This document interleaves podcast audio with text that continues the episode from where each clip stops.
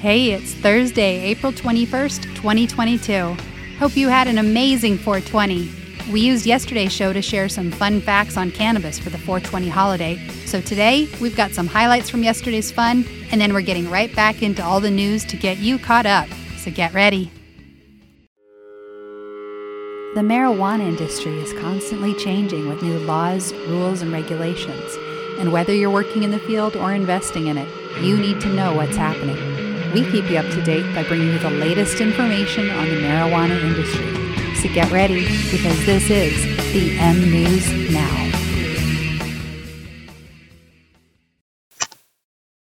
Yesterday morning, cannabis company Leafly had the privilege of ringing the opening bell at NASDAQ's New York City headquarters in honor of 420.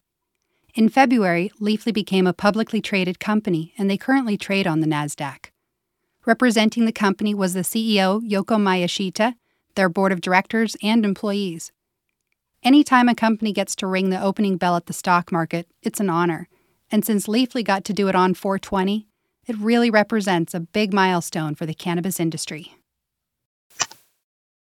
This 420, a lot of restaurant chains recognized and responded to the fact that they probably owe a lot of business to the cannabis industry. After all, who doesn't love some delicious fast food munchies after a smoke sesh? Here's a few fun promotions that were held by some national restaurant chains this week in honor of 420. White Castle Burger and Cookies brand collaborated on a $2 cheesy 10 sack, which was a pack of 10 sliders with cheese. Jack in the Box promoted a shake that they called the Pineapple Express for the price of $4.20. TGI Fridays had a special 420 meal that featured a whiskey sauce that they called Blazed and Glazed. Wingstop offered a limited edition 420 flavor that they also named Blazed and Glazed. They described it as sweet, smoky, herbal, and with a unique combo of terpenes, hemp seeds, strawberry, and cayenne.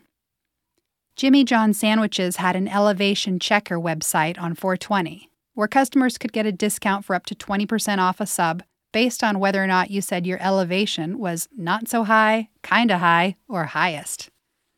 Since California is the largest state with legalized cannabis, they also had a few more restaurant offers for 420. The West Coast restaurant chain Chiba Hut offered mini sandwiches on a frisbee with a side of Willie's Reserve rolling papers for the price of $4.20. Also on the West Coast, Cheech Marin's brand new late night food delivery service, Munchichos, launched their service and began serving customers on 420. California's Mexican food chain Del Taco had chicken rollers for $4.20 and the California burger chain Fat Burger was selling their burgers for $4.20.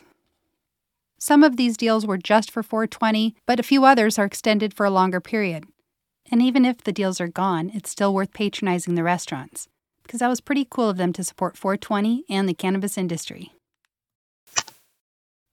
This week, Steve Moser of Mac Rumors sent out a tweet where he wrote that DoorDash is working on cannabis delivery he also sent out a second tweet adding to that claim.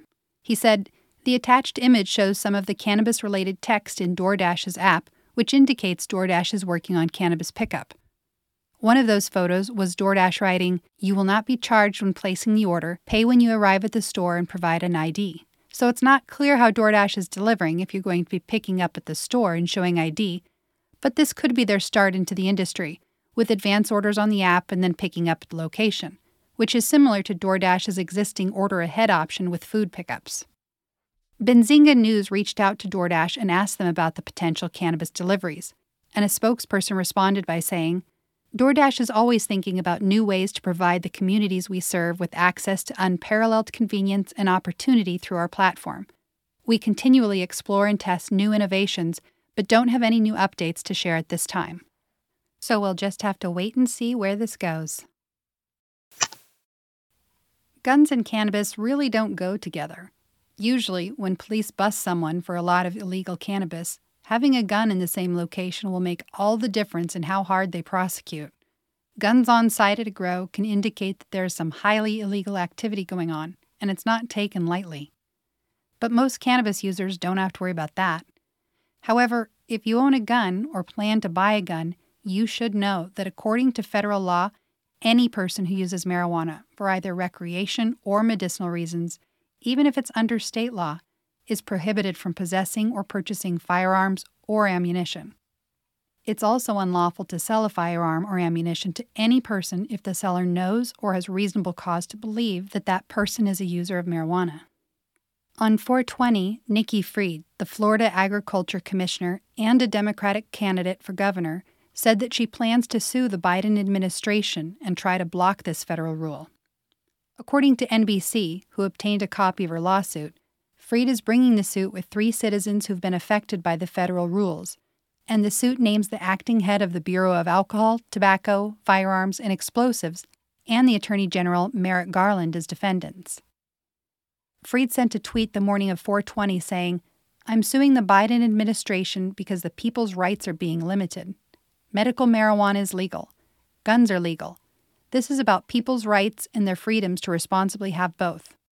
Currently, if you try to purchase a gun and check yes on the form that asks about marijuana use, you'll be denied a gun license, and those who lie about it could face up to five years in prison. Fried's state of Florida has liberal gun laws, and they've also allowed medical marijuana legally for a few years. Both Fried and the other Democratic candidate for governor, Charlie Crist, have pledged to legalize cannabis for adult use if they're elected. The current governor of Florida, though, Ron DeSantis, who is also a potential candidate for the 2024 presidential race, has a hard stance against cannabis legalization. Ron DeSantis says of cannabis, Not while I'm governor. Let's hope that our government officials who are elected in the future are more educated on cannabis.